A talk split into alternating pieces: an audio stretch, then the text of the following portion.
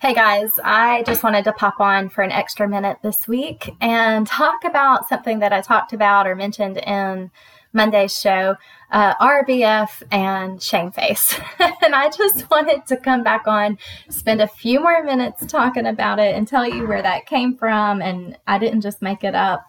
I mean, kind of, but anyway, tell you what, what I was talking about. So, uh, in the Passion Translation, um, Bible. It's amazing and just super poetic. Um, it in Psalm 34, one time I was reading this and just died. Like it made me laugh so much. And so I'm going to read it to you um, and see what you think. Lord, I'm bursting with joy over what you've done for me. My lips are full of perpetual praise. I'm boasting of you and all your works. So let all who are discouraged take heart. Join me, everyone. Let's praise the Lord together. Let's make him famous. Let's make his name glorious to all. Listen to my testimony. I cried to God in my distress, and he answered me. He freed me from all my fears. Gaze upon him. Join your life with his, and joy will come. Your faces will glisten with glory. You'll never wear that shame face again. Right? That's where it is. So you'll never wear that shame face again. I don't know why. It just made me bust out laughing when I read that because it's like, probably because I know how it feels. I know how it feels. And I've been accused of RBF more than once. And uh, I'll be honest, like, one of the most irritating things to me is other people's expectations of what my personality is supposed to be. A lot of times people will say, um, are, you know, you're so bubbly and what's wrong? Are you tired? What's, you know, if, if I'm not bubbly and it's like, I can't be on and bubbly and, and I mean, those feelings are authentic and I am genuinely bubbly sometimes yet sometimes I'm not. Sometimes, and actually, oftentimes, a big part of my personality is really introspective. It's very inward thinking, deep thinking, contemplative, and a lot of times I'm quiet. And so I can't always meet your expectation of who you think I am. And and I get it you know, I'm sorry, maybe if you don't always know what you're going to get. Um, but that's part of who I am. We are intricate people, and we can't just walk around meeting the expectations of those that we're going to see. Um, so, but that's not exactly what I'm talking about because shame face is not, um, it's not a, a personality detail. It is a um, it is a part of your spirit that's being squashed because of a lie in your head, basically. Um, something that you've experienced that you've kind of collected these thoughts or this memory or this feeling that maybe isn't giving you life. Therefore, you carry a weight that's heavy and and not fair to you and is stealing from you, that's shame face. But what it's saying is that you don't have to walk that way. Um, it goes on in um, verse 7 The angel of the Lord stooped down to listen as I prayed, encircling me, empowering me, and showing me how to escape. He will do this for everyone who fears God. Drink deeply of the pleasures of this God. Experience, experience, experience. That means look in your story for yourself the joyous mercies he gives to all who turn to hide themselves in him. Worship in awe and wonder all you have been made holy. Um, those who passionately pursue the Lord will never lack any good thing. Um, and then it goes on. I love this part at the toward the end. Do you want to live a long, good life enjoying the beauty that fills each day? Then never speak a lie or allow wicked words to come from your mouth. That would be to yourself or to others. Keep turning your back on every sin. Hey, make peace your life motto. Make peace your life motto. And we know that that requires work. Like we are learning together that that doesn't just fall in our lap. We get to choose that. So, um, I have just started reading this book called The Broken Way by Ann Voskamp.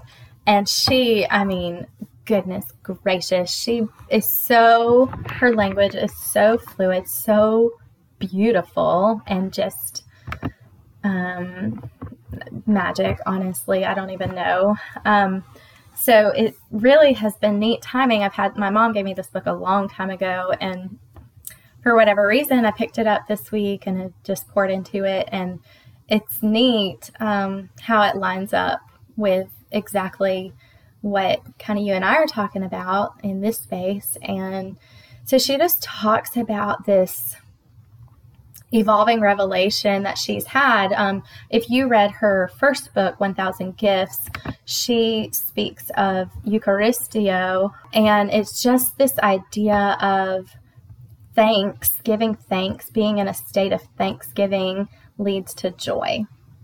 It leads to joy. And so the first book is all about finding joy in the gifts and recognizing those. And then her second book, The Broken Way, is just absolutely breathtaking. It rocks me to the core. I know that it has changed so many lives. Um, and it just is talking about brokenness. Why? Why do we have to suffer? Why do we have to face brokenness? Why are we all facing so much heartache? And um, and then she has this. Well, I love. She talks about seeing her own brokenness in her daughter and how that just is torment. It's torment to know that your kids are going to suffer too. And that's something that I've kind of been thinking a lot about lately. Um, and so, as she kind of digs through this and crawls through this hard place that she's in, this place of brokenness that's kind of resurfaced in her life, um, she really starts to recognize this message that God's given her that being broken allows the abundance of God in. And Christ entered the chaos of our life and died of a broken heart, right? He cries out to his Father, Why have you abandoned me? And we live that feeling of abandonment every day until we know God. Why am I alone? Why am I struggling? We ask these questions and we cry out. And the answer is God makes all things new. And we must be broken to be made new. Um, there are so many gifts, so many gifts all the time that are inviting us to that newness. Just what is softening your heart? What wakes you up? What what is what moments are allowing your heart to swell or long because that's where you need to sit and be those are moments of invitation that um, allow that broken heart to meet a tenderness and it might be you know, a smile. It might be a lyric of a song. It might be a small child's hand around your neck. Um, but then she goes on to just talk about our weakness being the container for God's glory and how our future is secure. Our Savior surrounds us. We are His beloved. And so there's just this whole beautiful message of breaking open for growth, breaking open for growth. And so anyway, I I realized that that's a whole big deep thing, and I was just talking about RBF, but um, you know, I really do pray that you would find the wholeness of yourself, and that shame face would not control you, that you would have a face that is lit in confidence and boldness, knowing that you're worthy, knowing that you're enough, uh, that you would pour out thanksgiving, see the grace of your life, and be filled with joy, even when there are moments of brokenness, that you would be able to see those places of brokenness and give them, give them away. Like take that brokenness, allow it to be filled with miracle after miracle and grace and love and abundance of who God is, and then pour that out for the world. Um, that is what will light your face up. It will t- um, completely revolutionize your life and allow you to just pour out thanks for all that God has done. And so that you can be filled with that um, mindset of celebration and thanksgiving and joy and um, and abundance. And so, yeah, super exciting stuff. Um, I just love it. I love it all. And I'm so excited that nothing we can do can ruin God's plan.